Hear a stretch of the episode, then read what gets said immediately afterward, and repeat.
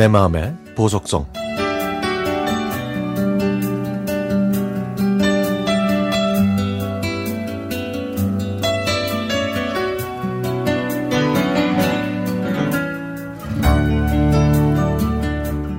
저는 작년에 35년의 직장 생활을 마무리하고 10년 전에 구입한 양평의 집터에 작은 이동식 주택을 설치하고 귀촌 생활을 시작했습니다. 봄에는 땅을 덮고 있던 억새를 제거하는데 한 달이 소요됐고 여기에 이것저것 작물을 심고 저만의 랜드를 만들다 보니 어느덧 가을이 됐네요. 오늘 벤치에 앉아서 하늘에 피어 있는 뭉게구름을 보고 있으니까 오래전에 운명처럼 시작된 인연이 생각났습니다. 저는 서울에서 플랜트 설계를 하는 회사에 다녔는데요. 1993년 겨울에는 동료 직원 6명과 함께 대전에 있는 원자력 연구소 공사 현장에 설계 감리로 부임했습니다. 여러 가지 여건을 따져봤더니 서울에서 기차로 출퇴근이 가능할 것 같아서 대전에서 숙소를 구하지 않고 선배 3명과 함께 서울과 대전을 오가는 생활을 시작하게 됐죠.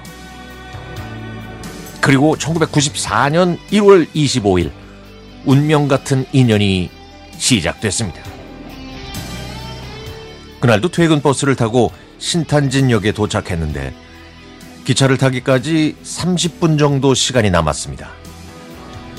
그때 일행 중 한 명이 튀김이나 먹고 가자고 하더라고요. 그래서 저희는 포장마차 한쪽에 자리를 잡고 튀김과 어묵을 먹었습니다. 기차를 타려고 포장마차에서 나올 때 선배 한 명이 튀김집 아주머니와 대화를 하다가 자기 명함을 건네주는 겁니다. 저는 무슨 일인지 궁금해서 물어봤지만 그 선배는 내일 이야기해 주겠다고 하더라고요. 다음날 아침 그 선배가 전화번호를 주면서 여기로 연락해 보라고 했습니다. 어제 포장마차 아주머니가 저희들이 얘기하는 걸 듣고는 그 선배한테 명함을 달라고 했는데요.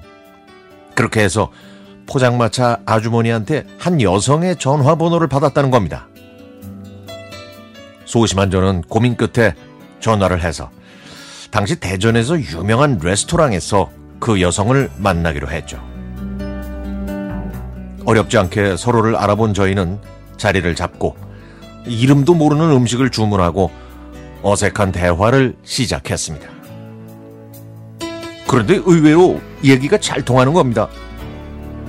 그래서 음식을 남긴 채 호프집으로 자리를 옮긴 다음부터는 마치 오래전부터 알던 사이처럼 편하게 대화를 나눴죠. 기분이 좋았는지 평소보다 과음했던 저는 호프집에 간 것까지는 기억이 나는데 집으로 어떻게 왔는지 기억이 안 나는 겁니다. 그 이후로도 그녀와 계속 만났고 서울과 대전의 출퇴근도 계속됐죠.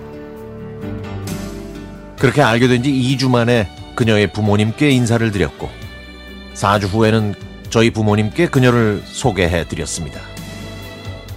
그리고 그해 가을 저희는 결혼했죠. 이제 저는, 저는 인생의 이막을 시작하려고 합니다. 계획대로라면 내년 이맘에는 아내도 이곳에서 저와 함께 하고 있을 겁니다. 아, 그리고요. 아내를 처음 만난 날 제가 기억나지 않은 부분을 아내한테 들었는데요. 아내는 그때 제가 취한 걸 전혀 눈치채지 못했고 제가 부끄러워할 수 있는 부분도 솔직하게 말하는 게 마음에 들었다고 했습니다. 그리고 그날 집까지 바래다 주고 갔다고 하네요. 27년 전 신탄진역에서 튀김 먹고 가자고 했던 제 동료에게 다시 한번 고마운 마음을 전합니다.